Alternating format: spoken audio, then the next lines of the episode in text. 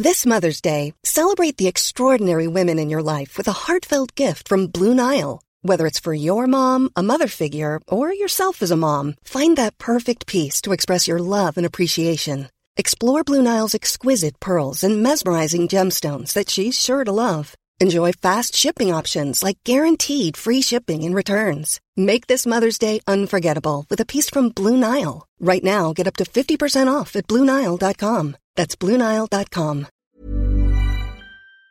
Milford sets off upfield. He wants a speedster to run onto it. He might be the quickest. Oh, he kicks! He kicks ahead! And now Corey Oates will come! Oh, Oates with the one-handed pickup! How about that? Isaako in behind them. He's confused. He didn't know whether to kick or whether to run. He takes the runner option. Jamayne Isaako will score!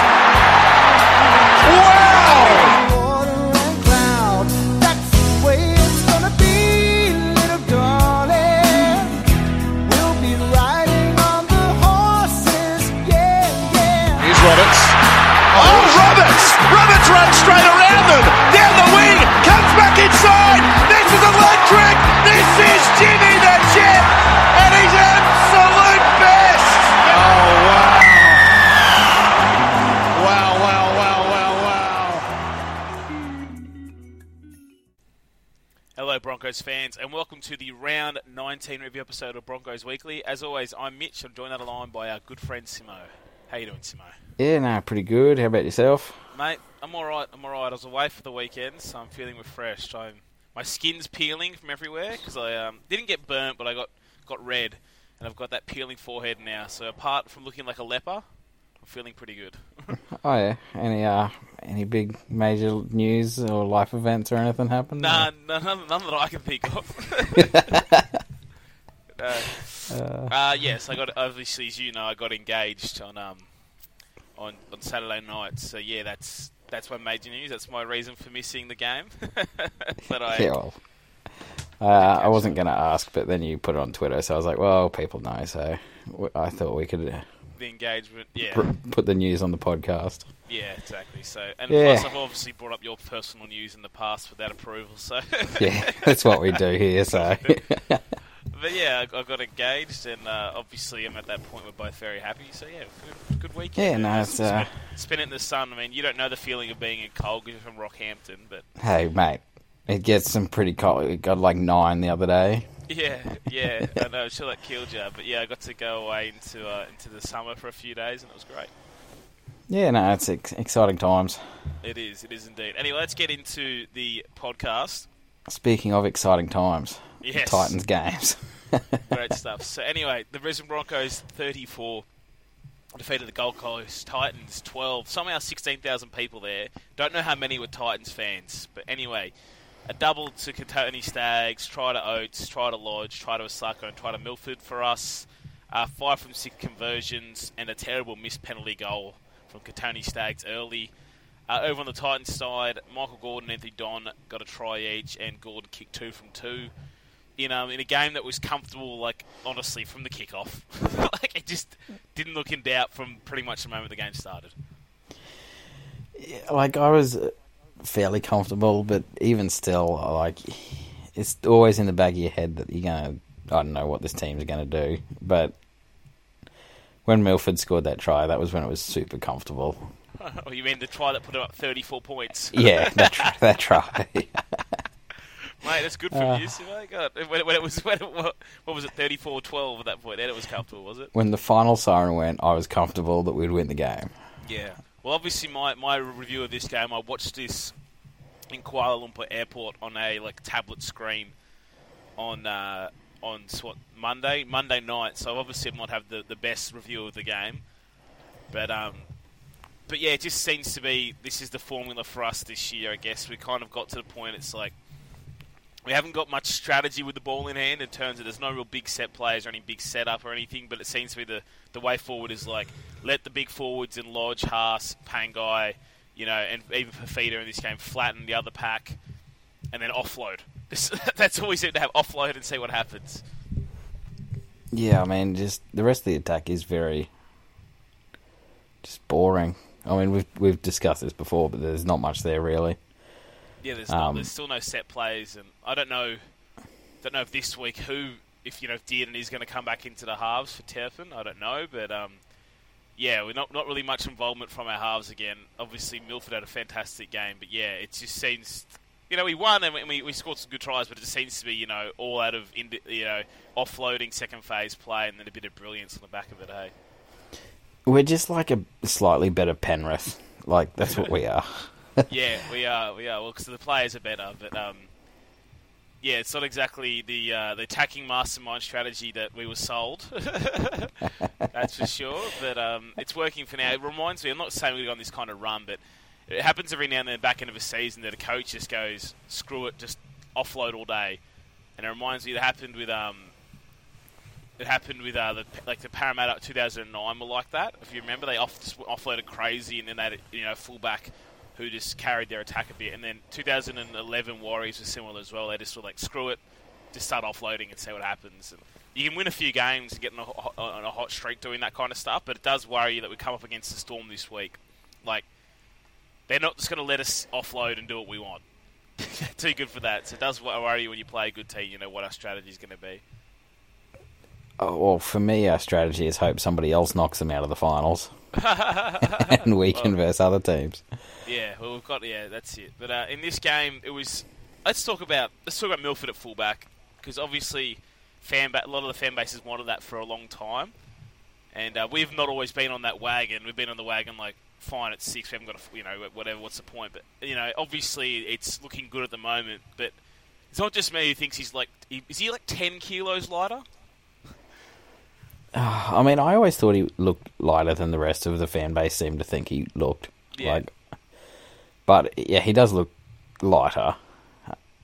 The thing that annoys me the most with Milford is like people act like these last four games are the only good games he's played since he played in a Raiders jersey. Like Yeah, he was ridiculous in 2015, and he was even better in 2016. And yet those two years just get completely forgotten. Yeah. Like he, yeah. People are like, oh, it's about time we saw this from Milford. It's like, what do you mean? He's had good games this year as well. like legitimately in 2016 he could have been on like 30 Dally M points by the origin time like hmm. he was that good at the start of 2016 yeah, but it hasn't been good since the Raiders days, mate. yeah always was a fullback but it's like and then people saying that like oh he always was a fullback he's been a terrible half and it's like well he's doing both jobs at the moment and he's looking good at both of them like Yeah. I mean, it just it just kind of speaks to me anyway. It speaks to our. We've said this before. Our mismanagement of him the last couple of years. It's like we never seem to decide what we want of Anthony Milford, and it's like at the moment now he's lost some weight, but it's like why does he? Because obviously it's a team thing. He didn't decide just to lose weight after he got moved to fullback. Obviously it's a team how they keep players at a certain weight or whatever. They've they've him down to play fullback, but it's like why did he need the extra five or six kilos to play halfback? Like sorry, five eight. Like not like guys like Mitch Moses and the likes are huge and they defended the halves, but you know Milford was up to listed at 92 kilos on the, on um, the Broncos website. But I went back, like I watched him play. Well, obviously seen him play at fullback, but I went back early in the season. I never thought he was fat as fans made out, as you said. But you know, just certainly feels looks slimmer through the legs and slimmer around the waist a little. And it's like, why do we need to bulk him up? I don't know. Yeah I don't know either but yeah Yeah, he's obviously looking good there, and I don't know. I don't know if his future is that the Broncos is fullback next year. I think that looks like it's going to be the plan moving forward. But it's like either way. I hope he stays in this shape, and then we figure out what else is around it. Because there's this like I love Jake Turpin, we all do, but this like T- Turpin Boyd thing is not the answer for the halves. Like it's another one of those games that yeah, Turpin ran the ball four times, Boyd tou ran it three times. But again, Boyd played five eight for an entire game and touched the ball seventeen times in this game. like, uh, what? I mean, we're literally playing football games without halves. Yeah, we Like- are. Like this is what these games are. Like even Turpin touched it forty-one times, whatever, which is still nothing for a halfback. Like, yeah, we're playing games without the halves. It's like the forwards are just rolling through teams, and then Milford's on the back of that. That's yeah, it. like that's that's our whole game is just Macca passing it to forwards to take up hit ups, and then Milford gets the ball every now and then. Like, Like again in this game, past twenty-two touches, Lodge twenty-four touches, Boyd seventeen. okay, Because I know that's, you, you, you, you want your props touching the ball more than your halves. I mean, Lodge and Haas are only on the field for half the time. Like, Yeah, I know. imagine if they played 80 minutes.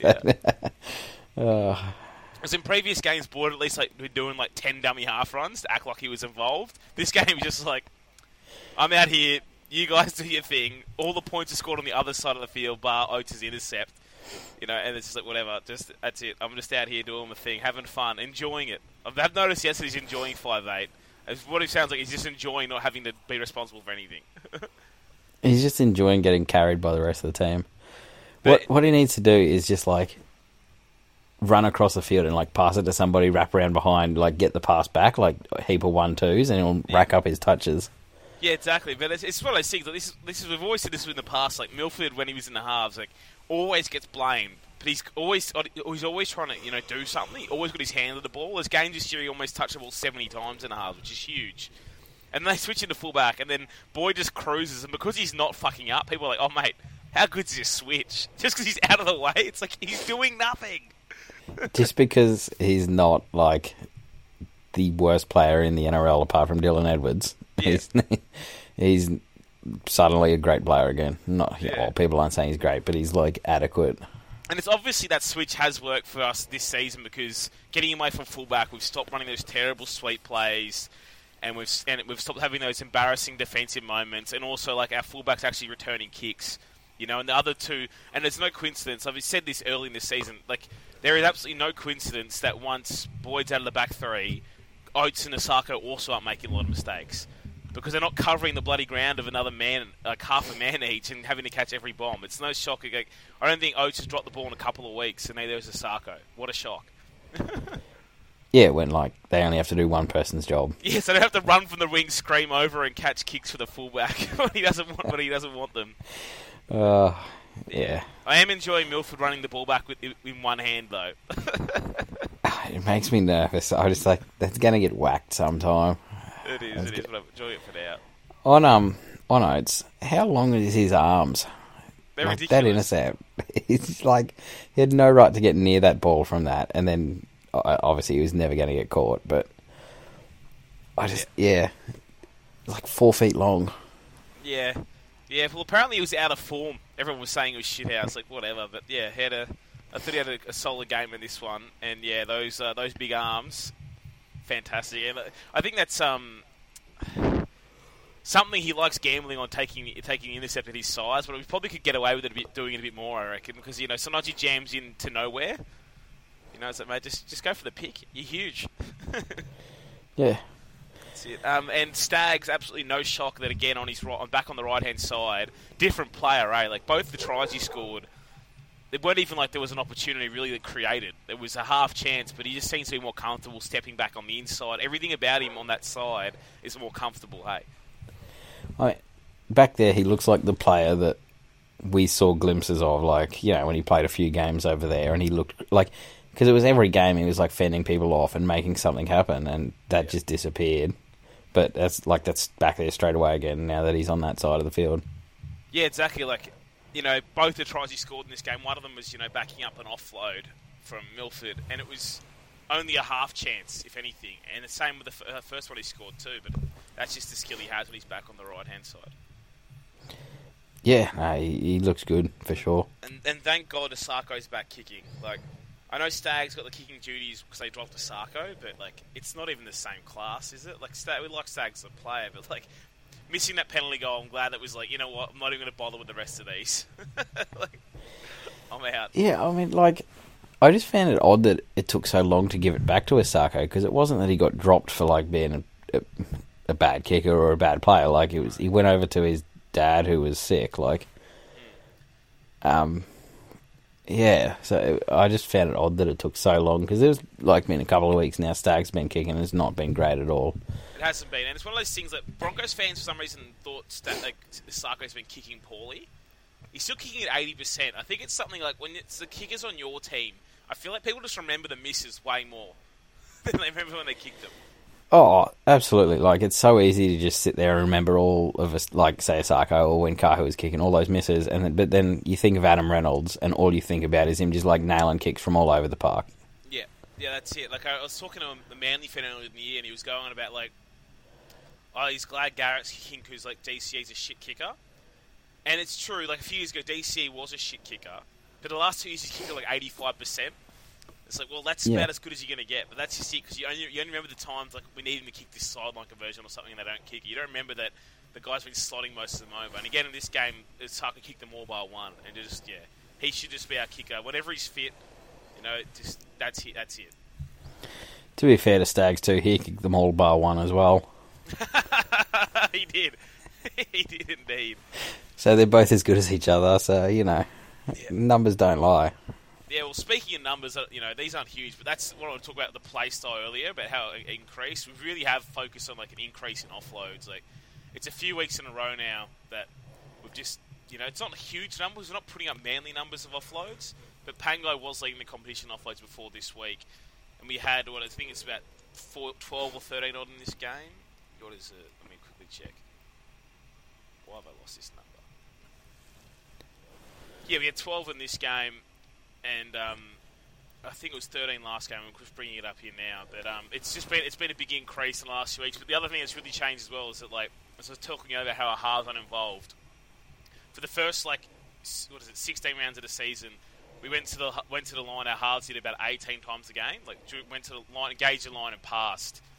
And now in the last four games, we have like the total amount of line engaged from our halves we had in one game earlier in the season. They had like there was a game halves went to the line three times in the entirety through the game. Uh, that we had I think three in the last in the last game too. So it's just been a big a big change in our uh, play style, which it can work for the short term, but this stuff just can't work going into next year. You know, and I don't know if Ian's back in this week, but it's just um, it's interesting. At least Seibold has changed that up. I know. I think a lot of it might be attached to how Boyd was playing at fullback. It's good that he's Yeah. changed it up, but it's just not long term sustainable to, to play that type when you uh, when your halves are playing as passengers and you're relying on forward offloads. You just that's not a long long term success plan. I was gonna. That just sounds very much like pass it to Fifita and see what he can make, which is almost something every single time he touches the ball. Well, that's it. Well, yeah, in the first nine rounds, we, we had more than 10 offloads once, for example. And then since round 13, we haven't had under 10 offloads. That's just been the way they're changing. Like. But yeah. But speaking of Fifita, it's a good old day for Fifita in this game. I don't, I don't know how we can go back to him being on the bench. How? Yeah, we'll find a way. We will. Or go back to playing 25 minutes. It's that's. I mean, that's what I'm just looking out for. I just can't wait for it. Yeah, no, he was like, as, as you know, he was exceptional in this game, and like the line break he, he had early that led to Matt Lodge's try. Again, absolutely nothing on, and he gets through the line, and you know we create opportunity. As opposed to like Alex Glenn's a fantastic line runner now, always has been, but it's like we're sending it tackled one on one by so many halves this year. Whereas he doesn't even need an opportunity to create something. He just needs, he needs just the ball. Doesn't need to doesn't need to run a whole line or anything, but just give him the ball and things happen. On the um on that run he made there, and then Gordon got sin binned, um because we scored a try like two plays later. I was I was cleaning the work car out, so I had the the radio on. I was listening to the first part of this game, and obviously this bit happened in that. And after the try was scored, I, I don't know who was commentating. Somebody said it was Clinton Schifcofske, but I'm not sure. Um, this is like the worst rule idea I think I've ever heard. He said he wanted the rule that if someone was sin binned and then a try was scored, the person could come back from the sin bin straight away. What? and I was just like, well, what's the penalty then for like for for doing that, right? Like, so by holding down, you're like essentially going to be stopping a try. Like, if you get up and allow a quick play the ball, which you should you should do, your Broncos are scoring the next play. So like. You get, you're stopping a try, but then you know it's like, oh, you get sent bin. Oh, they scored anyway. Yeah, come back on. It's all good now. Like, I just like ten times a game. I know. I was like, like for doing that, you need. There's supposed to be a punishment for that. exactly, it's supposed to be punished. That's ridiculous. Like, yeah, you, exactly right. You hold someone down in the in the open play when you're the fullback. Like, oh well, I stopped the try, and then you come right back on like 30 seconds later if your team concedes, or your team doesn't concede for the 10 minutes you're off the field. There's no. Yeah. Well, we scored. I think we scored three in that ten minutes. Yeah. Yeah, but that's it. But if, if it goes that other way, there's no loss to that sin binning. What a stupid rule idea. Yeah, I mean, I just, I just was like, I, this is why you're on radio, champ. It is. And, and speaking of sin binnings, let's talk about the Pangai one. What do you think? Um, I, I mean, it was definitely worse than some other ones that got sin bin, like the Ponga one. Yeah. Um, yeah, I, I, I don't mind so much the penalty and the sin bin. I kind of wish we challenged it at the judiciary because, like, Copley was there, pushed him. I like it seemed pretty much front on, like with his chest, more than like it wasn't a shoulder charge. Yeah. Um, like I just think there was enough there to definitely be able to challenge it. I, I don't really mind the sin bin. Like a lot, there was always a lot of talk when people were talking about banning the shoulder charge. That like, you know, it was good for the game, and how about you leave it in? But if ever you hit the head, like you just punish it really harshly, and like. That's what happened here. He came racing in and smacked the guy. Like, obviously, whoever catches the ball is going to move, and like, you just got to be careful not to hit the guy in the head. And I, I, I don't think he was like that careful in it. Really, he just came in wanting to whack him. Yeah, I'm with you on that. I, I, I agree. He actually deserved to be sin bin. I didn't see it in the first look through. Like I didn't like as the referees. Like I didn't see. I was like, what are they stopping here for? And I think Pangai knew he didn't look as impressed with himself after it. um, but then, yeah, we saw the replay, and I agree, sin binning's right. And I'm also with you that like, I don't know if he, can, you know, considering how they've generally charged things, I don't don't know if he deserved to miss time for it though. I think the sin bin one is sufficient. And I'm with you. You, deserve, you hit someone in the head, incidental or not, whatever, you deserve to be sin bin pretty much like that with the shoulder. But I'm not sure if he deserves to miss a game for it. You know, I've always said before, I'm not really about trying to get players off the field for one week. You know, of, you know, you know, if it's a longer term suspension, fair enough. But I'm about players trying to pl- get players on the field. You know, but anyway, it's unfortunate we didn't fight it. But we just don't seem to fight anything. Hey, like there was that. Remember that uh, Sam Thaiday one a few years ago? That was like he didn't hit someone. He hit someone with his head, and they didn't bother fighting it. Yeah, It's like okay, we just. I think the only one- the only one we really fought was the free Hodjo night on Twitter, like way back the grand final. Yeah, um, and that's it. We when he dropped- to fight those. Yeah. Yeah, I mean, then on the other hand, maybe they were like, you know, if we fight it and we lose, it's two weeks, and, you know, like, we're going to lose to the Storm anyway, so, like, what does it really matter if he misses this game? Yeah. well, that's it. Like, I, I mean, I, I never think we have a chance to beat the Storm anyway. And we, I mean, we'll go to the record. Let's may as well look at, go through it now. But it's like we've beaten them like three times against Ken Smith. It's just terrible. I just can't wait for him to retire, eh? Just Yeah. hurry up, champ. But that's like, and yeah, we've beaten him, you know, like three times. But yeah, without Pangai, I'm like, oh, whatever. So okay, I so him, he, Cam Smith event against the Broncos is 28 wins and eight losses. God, yeah, but we got the one that counts. we do, but he's lost. So what? He's only he's lost to us what 2016, 2015, and then before then 2009. Oh my god! He lost his first three games against us. Then he went 25 and then sorry, then he went 28 and five after that. That's brilliant. Yeah. I mean, that's crazy. It is crazy. I mean, we all know the terrible record we have against them, but uh, they're on six in a row against us right now. It's just Is- not good. The last one we won would have been, like, the Great Wall of China game. Uh, yeah, 2016. That, Yeah. that was it.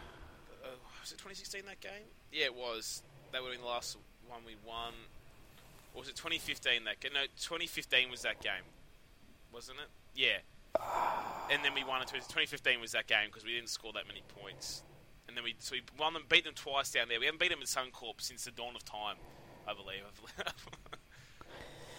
Yeah, I mean, I'm not even upset by that anymore because I've just given up hoping for it. So yeah, like it's just like you just mark it off on the calendar as you know. Oh, well, yep, you just get that one. we last beat them at Suncorp in 2009. I mean, my question though is just why do we have to verse them twice every year? right? Because it's always like a rotational thing. I know we play, you know, some teams twice every almost every year, but we we're one of the teams that has to play the Storm twice every year. And we never get the Knights twice. No, now you get the Knights twice when they're good, but they're never actually good. So So we versed them twice in like 2002. yeah, that's it. But yeah, we got the Storm this week, but um. Yeah. Anyway, should we, should we move on from this game? I don't know if there's much else you want to touch on before we move on. Um. Uh. Yeah. I just I was sick of Macca. I saw like Yeah. he gave away that dumb penalty. It was on the last tackle, gives it away, and then two tackles later they scored. And it's like, like the line was set, and he's just lying on all top of the bloke. Mm. I, it just Yeah. Well, he look, frustrates he me does. so much. I will say our defense in general really has improved though, which is good because the start of the year, like anytime someone got now 20, we conceded. In the last couple of weeks, that's improved massively. I know we haven't been tested by great teams in that period, but at least you know we were conceding against anybody at the start of the year. it didn't matter who it was. yeah. I mean, I think the Storm are going to put forty past us, Yeah. And then, um, and that's even that's like with Brodie Croft. And shout out to Patrick Carrigan, who I said I hadn't been that impressed by yet in first grade. Obviously, spoken a bit early, but uh, our, He's been good ever since. He has, but I mean, our, generally the hot, the bar for how our young forwards perform generally is out of the gate. They kill it.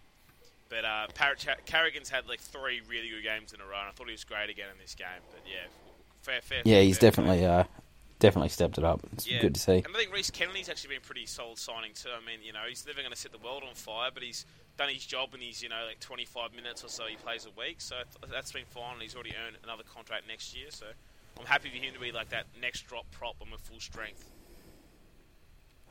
Yeah, as we said at the time, like for someone filling in that role, you're happy for it to be someone who's a lot on a lot less money than what Sewer was. Well, that's you know, it. like and, and like I said, I wanted someone who's you know a bit more experienced. I don't want to keep bringing in young fellas. And like Kennedy's just that guy who like just does his job for 20 minutes, then goes off. Perfect. yeah, Yeah. Whereas Jaden Stewart still still not doing anyone's job.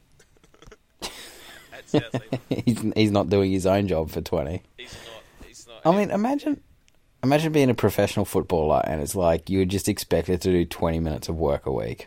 yeah. And you, Like, you just get-. You just get to sit on the bench the rest of the game. You have the best seats in the stadium and just watch a terrible football team.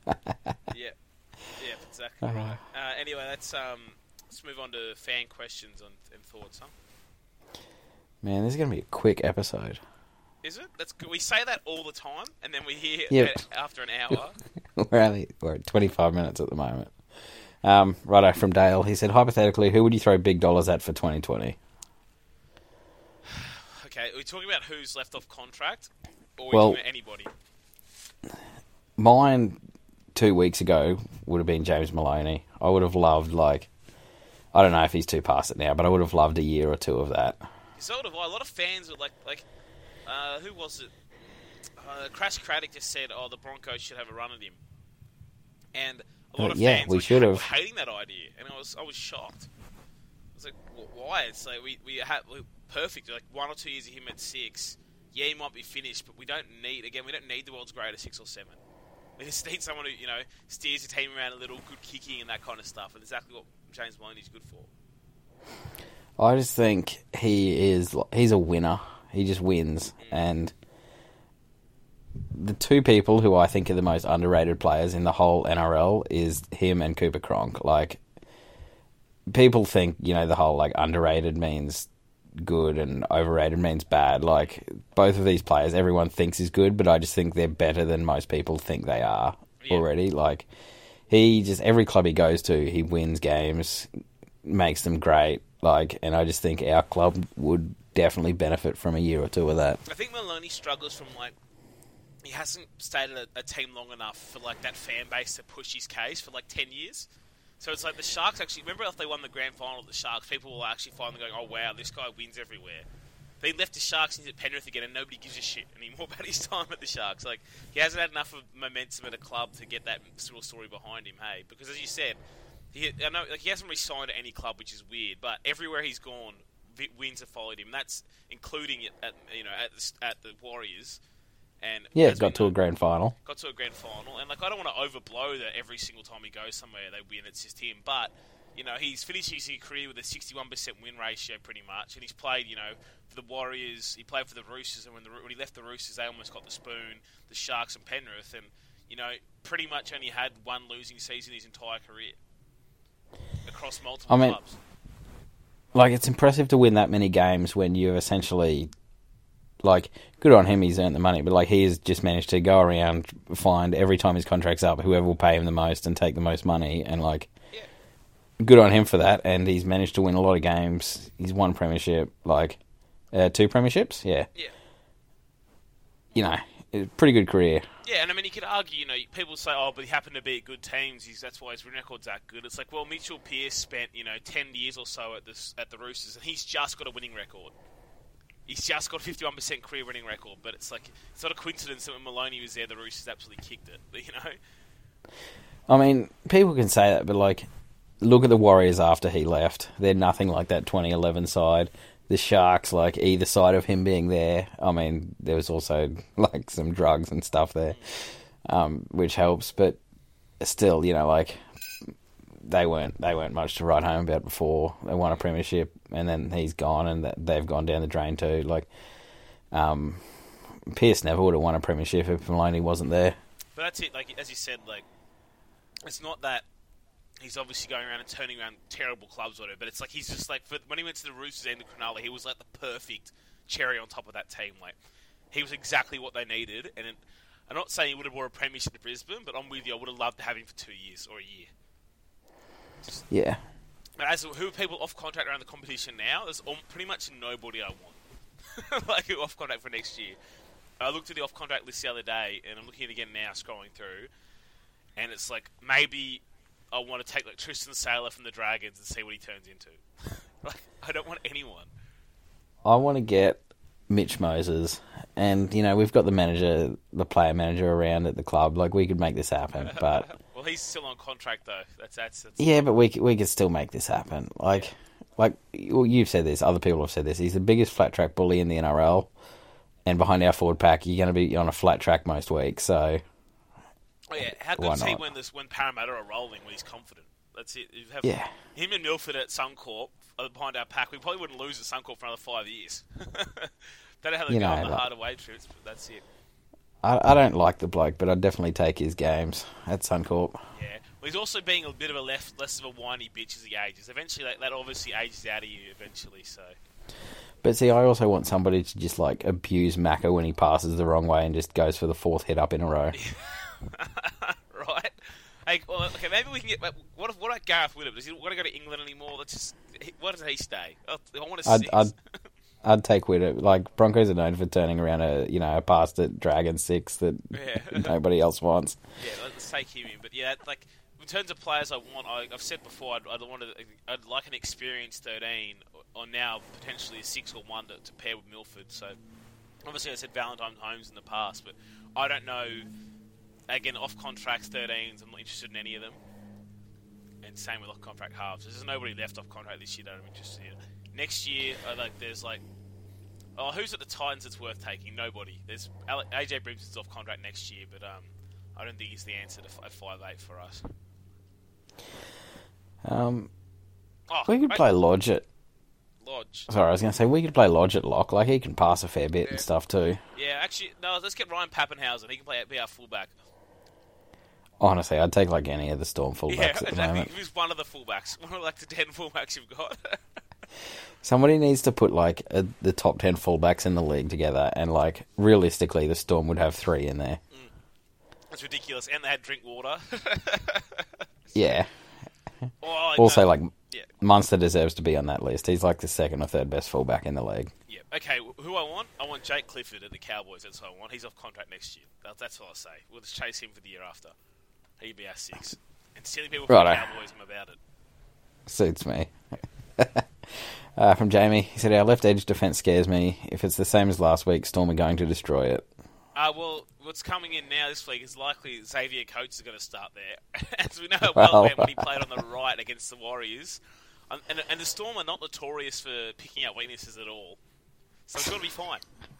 Be perfect. Yeah. I... Broncos 13 plus. um, from John, he said, Thoughts on Flag- Flegler's long term suitability at lock? Should we be looking at higher minute prospects? Uh, I think our minute our minutes um, are, are you know all over the park. Obviously, like I think we don't need a high minute lock because we've got Lodge and Haas are going to play sixty minutes. But I do think like the club's long term plan is to move Pangai back there and keep Gillett on the edge. So I just think I don't think Flegler is our solution at lock. Uh, from Cameron, he said, "Do you think they're calling too many forward passes? It's such a shame when a team scores a great try for only for it to be called back for sometimes questionable forward pass. It's also annoying when they get poor defenses off the hook. Unless it's blatantly forward, I would let them go. Um, no, I get annoyed when they don't call the really blatant forward passes. I don't really care about the line ball ones. I actually, I'm with you. I'll let those go. I don't think they're calling too many, but I'm really, I get really annoyed. Like the one against the, Sh- uh, the Warriors the other week, where it was like the Sharks threw it like clearly like five meters forward, and there was across the line. You could see it clearly, and they don't call those ones. They annoy me. So that's what annoys you, when they gr- they call a line ball one after missing those ones. But I don't think they're calling too many forward passes though. Yeah, I I think that's the only thing people really can have to complain about is yeah, a few of the shockers let get let through. Yeah.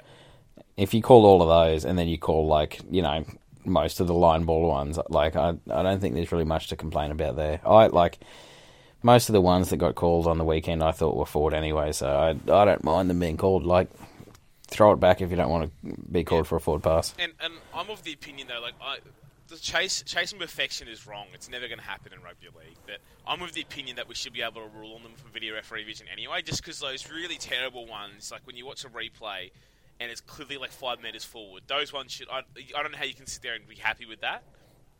But like the whole the Hawkeye thing that the NRL mentioned. Now I don't know about what they got quoted on what it costs, but I'm telling you right now, it is not going to happen in the next 10 years at minimum because to have Hawkeye for every pass in the game, you're going to have to have cameras, like a million cameras. They're not doing Yeah. it. They just said that. It- It's a scare tactic, and it's worked because immediately they said Hawkeye could do it. Like five players are coming out like, oh no, don't don't do that, whatever. They, they're doing this as a scare tactic, telling people like this is the alternative. If you want us to, to call forward passes, we're going to call every forward pass. People don't want that. like there's why like at the Australian Open, which is one of the four biggest tennis tournaments in the world, they only have Hawkeye on two courts. Like and that their court's the size of a tennis court, not a football stadium. Like it's it'd be so hard to do Hawkeye. It, it costs squillions. Like um, it costs the NFL just to do that red, that yellow line, and obviously in the future that'll change.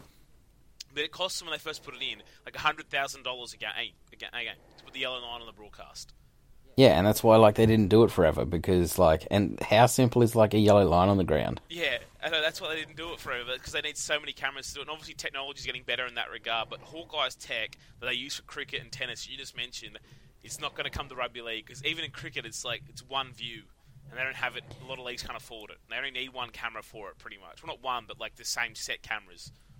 Yeah, well, like in cricket, you've got literally well, you got both ends of the pitch, but like it's set on one very specific like square meter on the pitch. Yeah. and that's that's all you need. Like, and then tennis, you know, you got like obviously the, a, a tennis court's not that big, you know. Yeah. And it's one of those things. It's worth it'll be it'll be millions upon millions upon millions in NRL to do it. They'd never do it just because of the couple of forward passes people whinge about. But yeah, And then imagine too the whinging that would happen when like most of your games happen at Suncorp in the big stadiums, and then Penrith take a game to a regional area, and a forward pass doesn't get called because they don't have Hawkeye set up in like orange. Yeah, exactly. And then you got to think about it as well. It's like, well, every regional game, there's no forward passes, as you said. So uh, yeah, it could be like round 25. We're going to take my game to a regional areas, and you know whatever. We'll see. and I'm gonna I'm gonna play Tom Brady as Yeah, my halfback. And the referees forgot how to call them because they haven't called one for, for two years. it's flawless. We're getting back in the finals. Uh, rightio. Um, next question, last one here on Facebook from John. He said, "So with Milf looking like he is a fullback, Boyd did in halves combo next year doesn't really excite me.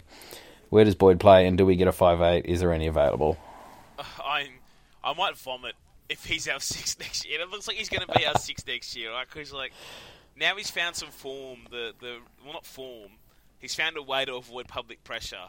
I don't think he'll retire. I thought if he kept going as a fullback and every week people were ripping into him, he was going to retire, or they're going to find a way to get rid of him. Now it feels like it might be like let's hide him at five eight for a season and see what happens. But no, it doesn't excite me at all, like in the slightest. It's so depressing. It is, and like I'm, I'm a fan of Sean O'Sullivan as well, and I'm, and I'm a fan of Dearden at prospects, but I don't like that halves combination. Doesn't excite me either. And like, and in the end, this is actually why I think Milford for the Broncos could be the best at five eight long term because like finding a fullback is easier than finding a six. Because as we see every year, the Storm pull like three fullbacks out their ass, but they pl- they plug in whoever they can in the halves because they can't find any halves. I mean, Brodie Croft playing half, Yeah. uh, you know, for them. Like, um, over onto Twitter. This is from D.W. Kingston. He just messaged, um, instead of yeah, uh, he said, "I preferred O'Sullivan to Dearden, admittedly in the minimal sample." What do you guys think? I mean, I, I so do I. And it's actually quite funny. I was talking to someone on the club's coaching staff a few weeks ago. I'm not going to say who it was, obviously, but they were saying like they actually like they're going about how much they really rate did uh, O'Sullivan as like his footy brain and and and his ball skills. But they had the same thoughts. I think many of us that had watching him. It's like he might be too slow to play first grade for a long time though. Like he is really slow. Eh? Have you noticed that? Yeah, So it's like his his brain ticks over really well and whatever, and then that's probably why pet clubs might invest more time in someone else over him because like he's not going to get any faster. You know, and it doesn't matter how, how well your, your brain ticks over if you can't play at the same speed of the game that everyone else can. But I think O'Sullivan, uh, to me, is the one I'd rather play now, and maybe for next year as well because he just seems like to have the, the better you know, way to better at steering the team around while Dearden can learn in reserve grade. But I think the club will go the other way and go Dearden's a better long term prospect and play him. What, what do you think, Simo? Um, yeah. I mean, I could definitely see it going either way. I'd rather play O'Sullivan, like as you said, like whoever would be the best for that individual year. His kicking game's Um, much better. Yeah, and like as Storm show with heaps of people, it doesn't hurt to let people play Q Cup for a while, you know, and like build their game. So Dearden doing that for a while definitely isn't going to hurt. Yeah. Um, speaking of slow though, I can't believe we forgot to talk about this. Jarrod Wallace's charge down of Oh the my God. slowest midfield bomb ever McCullough put up. Like he took three years to kick that, and then Wallace charged it down, And then, and then the foot race. Yeah, oh my goodness! And then the drop. Oh my god. Oh, and Wallace, it's just that. That whole play was just a disaster. I He's- just, oh. He's such a tosser, Jarrod Wallace, though, hey. He just is. He was like certain he was scoring. He was so devastated Oh. by it. It's like, mate, come on, you know who you are. Did you see him then? Like as he got tackled, he's like, "Yeah, sub. I'm getting off, guys." Yeah. he just like subbed himself off.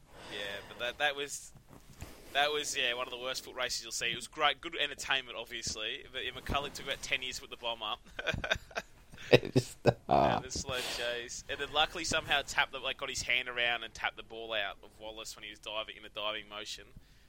But yeah, um, it Ah. was terrible play all round. It was it was very fitting of a Titans game, but unfortunately one of the guys plays for us.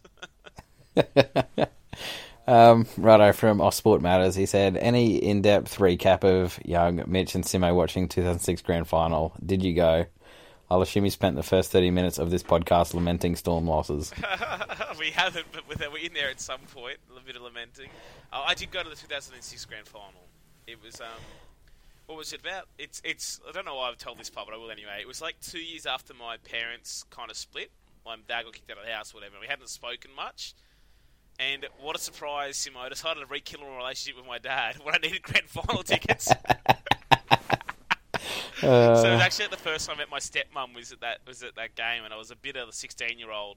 Couldn't stand it, but I, I had to put up with it to, to get the grand final tickets. I couldn't afford the you know 150 bucks or whatever as a 16 year old. So best friends for the day, obviously me and the stepmom. But I didn't speak to her again for like another year after that. We're fine now, but yeah, that was you know I did use them to get there for that, and I still remember that game like at the game, I didn't think the refereeing was, you know, one sided or anything.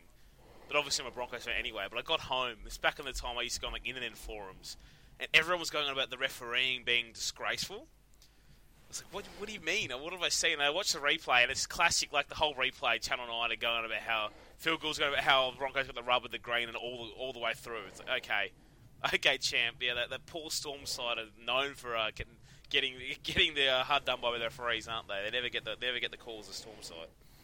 Yeah, I mean, just some tough Aussie battlers, those that lot down there at Melbourne. Yeah, it was. But, uh, but yeah, I, don't actually with live. I don't remember much of the game, but um, I remember Shane Webke taking a hit up and me one, of them realizing, okay, he actually is finished. I remember that, like he got just walloped and one hit up, and that didn't happen very often. And I remember the field goal, but not much else. I remember that from from when I was at the game. Any uh, 2006 grand final memories yourself? Um, I would have been like 15 at the time. I don't remember much from, yeah, from that year. I remember the field goal, and I remember then knowing we'd won it.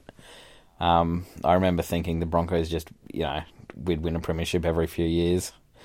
Um, I remember, like, I've watched the game since, like, since then, and I mean, we definitely, the refs definitely didn't hurt our Yes, chances at a premiership. They didn't hurt them. They did not.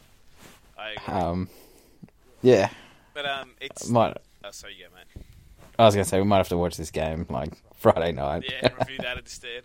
But yeah, you, you, you do mention the funny thing. I remember walking out at stadium, and then it, it had been you know five years or whatever, you know, or six years, sorry, since we last won the comp. And I remember saying to my dad, "God, it had been a long time." it's about time we won another one. God, spoiled brat fan base, weren't we at one point? I mean, we're still spoiled brats, mine. We're on here winter having a terrible season. We're bloody eighth, so we are spoiled brats. But um, I was gonna say you haven't spoken to your stepmom since because Broncos haven't made a grand final. You don't need tickets. Yeah, I got any tickets. I can afford them now anyway. But yeah, I was almost thinking, gee, it's been it's been too long. Bloody six years. Uh, from Nathan Chip twenty two, he said, "Could all these recent injuries spell out their early retirement for Gillett? A solid training game against Gold Coast. Um, glad if we could get close to Melbourne on Friday, I'll be happy, but not expecting any miracles." Yeah, I don't want to talk out of out of line here on. 'cause I I'm not a, a doctor or a physio, but it does seem like he's getting to that point now that he's just getting like heaps of just random injuries. I don't know if they're related to the neck injury or anything like that, but it's like he's had hamstring injuries this year. Did he have a calf injury at one point? And then he's got a back injury now, and it just seems to be like he's just at that point now. He's just going to start breaking down potentially. Oh man, how is that? Uh, that contract looking. I mean, sorry. Here we go. James K underscore thirteen twelve. I see Gillo missed training again today. That four year deal is looking better by the week. I mean, we, we, we fired up when that happened at the time. Like, what are they doing? That like mid, just after he gets his neck injury, add another year to his deal. So, what? but, um, but yeah, he's. It's hard to see him continuing his level for a while, and smart club for mine would dump him on somebody else, as like whilst he's still got the cachet of what his name carries. And oh, it's a couple of injuries. I'd be dumping him this off season. But I think the worst thing about it is, you know, we know we got him for a, for a while left now, and he doesn't make our side better when he comes back anymore. No. Uh, from Corey Goat, can we just skip this week and concede a negative 20 points differential? Yeah, I wish I was in Malaysia for this weekend because bloody hell, like I'm just, I don't want to watch us play the Storm at Suncorp. What, and we'll be in it for 20 minutes too, as we always seem to be. In it for that 20 minutes, and then we'll do something. Something's terrible will happen, like that Billy Slater drop ball, grubber kick try, It'll break our back, and then we'll lose by 40. Yeah, I'm just saying, don't get your hopes up for a podcast next Sat this weekend. Yeah, if we get absolutely Um, towed, I'm not doing it. Just not. Uh, from Butsy Triple Eight, he said, "Tell me again how bad your top eight season is going." Just what I said, yeah. Spoiled brats. I, Uh, still, I mean- still lost more than we've won. to be fair, also, no one said it's been a terrible season for like the last four weeks. Yeah, it's been at least four weeks. It's been a terrible season. No, it's um. People acting like we're locked into the finals now. I don't think we're locked in at No, all. No, we're not. We're not. Like I mean, it's not like the run is the easiest time. Like I said, we've got the Storm this week, and there's just there's just no chance. And then we go away to the Cowboys, and you know, I think we're probably you know even odds to beat them up, beat them. But they've been all right in recent weeks. And then we host Penrith, and I know, as you said, we are Penrith. like with the, with the same side right now, and then we the host the Bunnies, who they'll, they'll probably towel us, and the host the Eels. Like there's, we have to win No, f- four or five of those games to make the finals. I honestly think the way we have been playing, so this is obviously reliant, as we talked before, reliant on having who we want in the second row and not Glenn and Gillett. You kind of have that team together at Suncorp. I think we win all the Suncorp games except the Storm one. Yeah, I actually I said this a few weeks ago. I said uh, well, us making the finals. I think we both agreed it relies on if we have if we play Fifita and Pangai in the back row. I think we'll make the finals. Um, yeah, like you said, if we come into you know hosting Penrith and Rabbitohs and Eels, and we've gone back to you know Jill at one edge, Glenn the other edge, bloody like Xavier Coates or Shibasaki in the centres, and um, pa- Pangai at lock, I don't think we'll make the finals. Uh, for Fat Boy ninety five underscore. Said, "Is Seibold a coward for not naming Parisi in the top twenty one? Yes. yes. I can't believe Coates is playing in the centres against the Storm. Like, Coates is obviously a fantastic prospect. Obviously, but I can't believe we're doing this again after seeing what it would ha- well, that's likely what's going to happen. Apparently, Gillett misses. Like seeing what happened when just the Warriors played him. It's like, oh yeah, I'm sure. I'm sure Will Chambers is going to be real nice. I'm sure he's not going to Yeah. not going to target him at all. Yeah. Uh, King Wally won. I put my mortgage on the Storm by forty two points this week. Thoughts? well, you haven't got a mortgage, you bet nothing. Um, He's lost his house about every week yeah, this season. yeah, 42. Maybe you can probably go up to 50 if you're going to bet everything you've got. Why not go all in? Yeah, well, as I said to you, I probably would have bet about 40 points, but I uh, spent all my money on alcohol, so I've got no betting money left. Um, assuming Milford is fullback, who's, what is your preferred spine for 2020, and what do you think Harvard Tony might do? God. It's, isn't it terrible I don't know how to answer this question? Hang on. Butsy here replied with one Milford, six Josh Reynolds, seven the next next Allan Langer, and nine Turpin. God. Uh, I don't know. If so, Mil- he's, we're already saying Milford is fullback. Okay. So obviously my I'll tell you what. I mean, not on full money, but on some money, I'd take Josh Reynolds. Whatever, I don't I'll care. get, if we like, get him on like 200k, I'd take him over Darius Boyd at six. I'll tell you that much. mate, I'd even take him on like 400 to 500. Just to get him out what, at six. Yeah, like he's he's going to be there. He'll be yelling at people. Oh, yeah. He'll yell at Macca. If, if we want to play He'll- stupid rugby league, we'll just offload and see what happens and be crazy. He's perfect. Mate, he would have like he would have a game plan. He would be making stuff happen. There's worse people to have like Darius Boyd in your number six. God, hasn't it got dark that now we have Boyd at six? We literally think about taking on Josh Reynolds just to get Darius Boyd out. Literally any other six in the comp. Yeah. Well, if it's on current, The guy stocks- that's got the guy that's got more perform- uh, appearances for Fox Sports than the Tigers. Yeah, like if it's on current stocks, I'm going to obviously say nine Turpin, fourteen Sekiaro, one Milford as you made me pick, and then if it's on what we currently have, I just go O'Sullivan and Dearden in the halves. Even though I don't like that combination together, that'd be it. That's what I'd like to see. But um, Cory Paix is obviously a long-term prospect at six again, but I don't want to keep throwing in more kids. I'd love to have it uh, to sign somebody. Yeah, I mean, oh, this is obviously, yeah, pretty much that. If you have to have Milford at fullback, if you're cheating a bit, I would still have Milford at six and Isaako at fullback. Or, or what do we think? Okay, are we thinking Jack Bird six chances? Are we back on that way? I mean, I don't mind it because we can see what we can do with a five eight that does nothing but three dummy half runs and make a couple tackles. Like Jack Bird can do that better than Darius Boyd, so why not? Yeah, I mean, I, hadn't really thought about that much, but I'm like, if you can give me, you know, obviously Staggs is one centre, and you give me maybe after an off season we put Precy the other centre or something similar, or maybe after an off season Farnworth or Coates is more ready for first grade next year to play centres. You know, I'd, I'd be okay with a um, give Bird a run at six, and maybe that could be one of their options next year. You know, hadn't thought about Yeah, that. why not? Yeah, because at least, yeah, he, you know, he'll t- you know, he likes taking the line on running the ball. Not not the world's best kicker, but his defence is decent. And when he did play in the halves last year, he was yelling at the forwards often. And I'm, I'm all about that. If again, if, I think we're- one of the jobs, you, requirements you want for the job is someone who will yell at McCullough. I think he might do that. I love, I love how three years ago, like every half prospect we had, the question was, "What's his kicking game like?" Yeah. And now it's like, "Can you yell at McCullough?" Yeah. Like, well, it seems just accepted Milford's doing all the kicking. Yeah, doesn't matter where like- he's playing.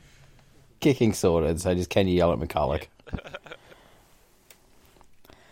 Uh, yeah, That's that it. was the last. Okay, Yep. sweet. Uh, Have you got any recommendations to station before we get out of here? Then. Uh, I do. Um, I'm getting more and more niche every week as we go, but um, if any of you ever go to a tiki bar, Good start.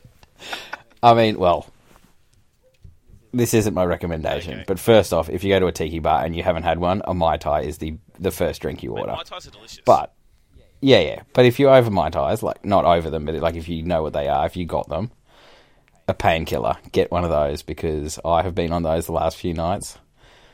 I mean, people look at you funny when you say you're addicted to painkillers, but man, these are good. It's like you've had a pina colada, surely. Yeah, yeah. I had one on Sunday. Yeah, yeah. Okay, so it's like a pina colada, but like the adult version. Like it's like pina colada is a kiddie's drink, and you step it up, and you've got the adult version of it, and man, it's good. Yeah. Okay, so Yeah. Oh, it's got like pineapple juice, orange juice, cream of coconut, and a pile of rum. Well, it sounds good already. I'm I'm, I'm quite pro uh, rum and pineapple juice based cocktail. Oh, and the best bit about it is like there's three versions. So you got the painkiller one, two, or three, depending on how much pain you're in. You just add more rum. That's good. That's good. And what's your other uh, recommendation? Is that is it that? Um, no, no, that was my was- recommendation station. Okay. Oh, I was just saying, like, you're gonna take I'm not recommending mai tais. Like, everyone should know mai tais. Yeah. But, like, that's the first drink you get at a tiki bar, but the second drink you get is the painkiller. okay. Well, for me, obviously, I was uh, I was away, so I haven't really got much recommendation for the weekend. But I did finally do something everyone's been recommending me to do, and that's watch Stranger Things. So I watched the first two, or the first season, and I've got the last episode of season two now to watch. And I watched it on the plane over and back and whatever. And I'm going to recommend that to people who haven't watched it. You've probably been told by 20 people to watch it like I have, and it's like the moment I watched two episodes, I was like, oh, I probably should have been watching this. it's really good. I mean, we're probably just going to have, like, a quick episode of Stranger Things weekly here. Yeah. Um, so if you don't like Stranger Things, or if you don't want spoilers, you Yeah, go away. this is the, this is the last thing. I've I've only seen season one, um, because then I hated the ending, so I like refused. I like protesting and not watching season two or three, even though all of my Twitter is like, "How good is Stranger Things?" But like, I just hated the way season one ended, Why is that? where it was like, well, it was supposed to be like a happy ending for me, and I was like all excited, and then it's like, oh, the kid's still sick, and like there's like eight questions that they didn't answer because obviously they wanted season two.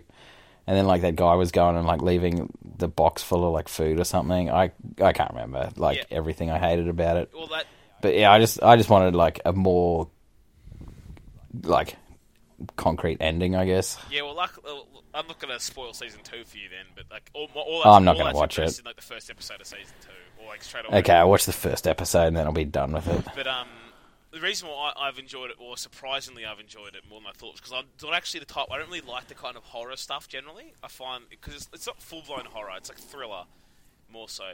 But generally, I don't. Horror doesn't do it for me because they just it's such generally a cliche trope. Most of it, just trying to scare you most of the time rather than tell a good story. So I was always like, oh, I first I generally hate things that are large kid casts. generally, child actors can't act, or they've been picked for what they look like first. And then secondly, I don't not really that into horror, especially with children. I thought I'll hate this show, but no, actually, I really liked it. And you're right, the end of this, the ending of season one isn't great, but I still think it's pretty for a Netflix show. I think it's pretty good. You know, I think it's it's almost HBO levels of, of decent TV. I've um uh this was this is going back a few years. Um we had we went and saw a movie, there's me and a couple of mates I live with. Um do you know like the Annabelle series, like with around that doll? Yeah, And then I forget the name. There was one movie where she was like in the first five minutes of it, but then it kind of like was a different horror movie. Um, but she was in it a bit. and I forget the name of the movie, but we went and saw it at the cinemas. And then of the three of us that lived in this house, two of us went straight home, and the other guy's like, "Oh, I'm going to go out for a few drinks with like some other mates." We're like, "Yeah, yeah, sweet." And we had like this doll that was like two feet tall, and uh, we found it at like someone's house cleaning up, and then it became like a game. Like you'd hide it in someone's ute, and like you know, it just it was all over the place. Anyway, so we got this doll out of the cupboard, and we set it in Red's house, like the third bloke, so in his room, so that when he'd open up the door, there'd be like this silhouette of this doll. Oh, anyway, so we like just did that, closed the door, went to sleep. He comes home at like two in the morning. You just hear his door like creaking open, and then you see like, oh shit, and then just bang, he just like kicked the shit out of this doll. well done. Uh, well done. anyway, so got up in the morning and talked to him, and he's like, "Man, I'm very impressed with my fight or flight response because I beat the crap out of Yeah, that." he, he should be happy though. Yeah, you're right. He, he didn't. He didn't shoot his fells. Instantly, he's like beat the fuck out of this thing. That's good. yeah, it's uh, it's good test for your fight or flight. Uh, that's good. Well, I, I'm going to see. Um, was it Once Upon a Time in Hollywood? I'm waiting for in a couple of weeks. Tarantino. That's the movie I'm pumped for. I'm going to see Lion, Lion King. Um, this weekend, and I'm not even looking forward to it. But I'm like, as a movie person, I feel like I'm obliged to go. Apparently, it was really good. I've no, I've not seen the original or this one, but everyone loves this one. You haven't seen the apparently, original so- Lion King? Nah. Gee, that's controversial. well, I, I don't normally talk about it because like everyone's like, "Well, you haven't seen Lion King?" And it's like, "Yeah, that's literally what I just said." Like, thanks for repeating what I just said. Yeah. But I said to someone today at work, and this went down well. I was like, "Yeah, I doubt it's even that good. I bet you it's just all nostalgia because you watched it when you were a kid." and it's like, "Yeah, that went down as well as you'd think it might."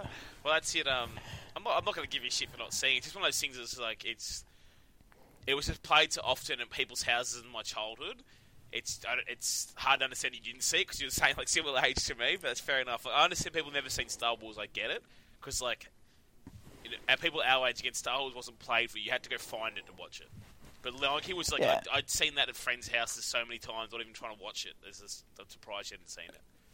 a lot, a lot of times too, like if you miss a movie, like not many people actually go back and like catch up in movies like that. Like, like obviously what's happened here. Like, yeah, I don't doubt Lion King's a good movie, but like, I'm not really going to be 27 years old and then like, yeah, I'm going to sit down and watch Lion King. Like, you know, I just, yeah, I got better things to do with my time now. it. Like, I'm, I was a cinephile uh, uh, other than sports growing up, and like I went back and watched movies before I hit the period of like you've missed this, if you get me. But if I'd also like Yeah, Stranger Things, I probably never would have watched it if I didn't go on a plane this weekend and, and like it was on my laptop. I put it on there, like, oh maybe I'll watch this, and that's. I put, I, again, once I miss something, I'm like you, I'm like whatever. If I've missed it, you know. yeah. But that's it. Lion King. I'm not expecting it to be good because generally, like the live action remakes of these Disney's aren't good because, like, how possibly can a live lion entertain me to the levels of a cartoon can, just in general? But yeah. Yeah, I know. But, uh, Oh well, I think that's it anyway. So we made an hour, mate. You're like, this is going to be a short one. It's never a short one. we did like 35 minutes of questions and recommendations. Always. But we always get I-. I'm gonna have to like actually think like through the week about recommendations because I always get like an hour before and I'm like, oh, what have I done this week? What's good? well, that's it. I'd, I'd forgotten about it till we started, but I'd watched Stranger Things on there. But um, I'm hoping that uh, if I see a good movie this week, and I'm recommending that next week. What it does show me though, Simo, is um, when, listen, when you listen to uh, JRVP, is that uh, they have new books almost every second week. And what I've shown myself, I'm, I know Yeah. I'm a dum dumb. I need to read more. I don't I don't know how they do that because like they can't also be recommending every book they read, right? Like they just they can't be reading every they can't only be reading good stuff. But they yeah, new book every single week they recommend. It's like, man, I just I would get so bored like reading that much. Yeah, agreed. I mean, I, I don't mind reading, but I'm also yeah, like I'm.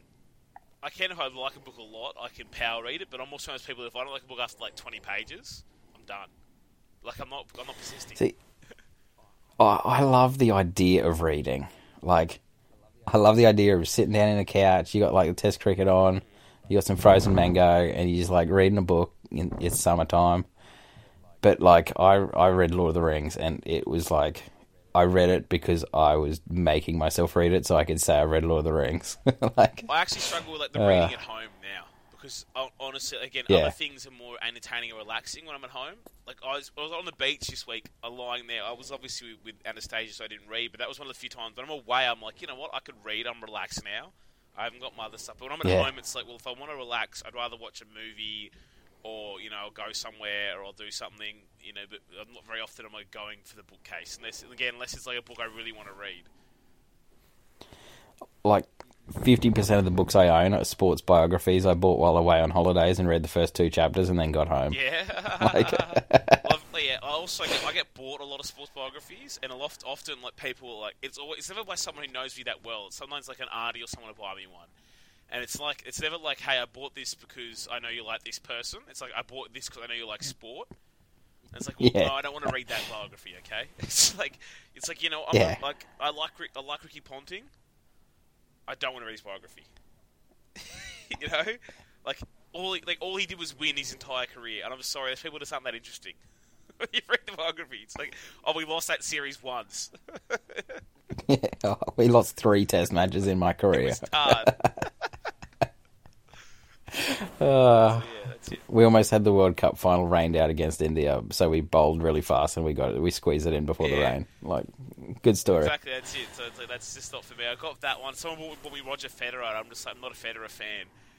Whatever. Oh, send me that one. yeah, I've got. A, I'll read that I've got, one. I've got like a whole box of them. When I moved house recently, I was like, man, There is like five or six biographies in there I'll never touch. Oh, here's one I have. I have three copies of Corey Parker's book. Yeah, I know. You said you were going to send me one yeah, like 2 I'll do years that with ago. you now. I'll do because I haven't sent you a care package. I'll throw that in. I have three copies of those books. I tell you what, we'll do, wait, if, let's let's a listener giveaway some somehow. Someone's going to do something. I'll Yeah. give you a Corey Parker book. Let's um.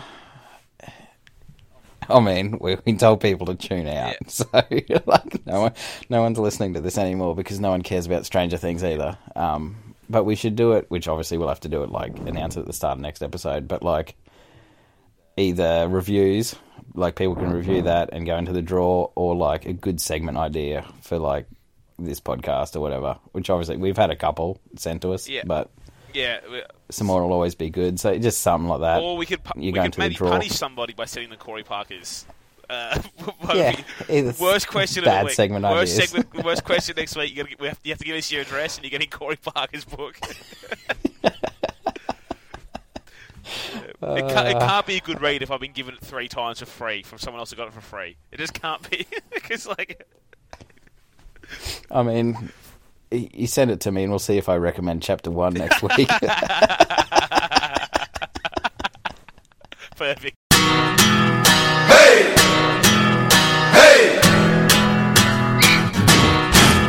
We're the Broncos, the mighty Broncos. We keep fighting every second till the end.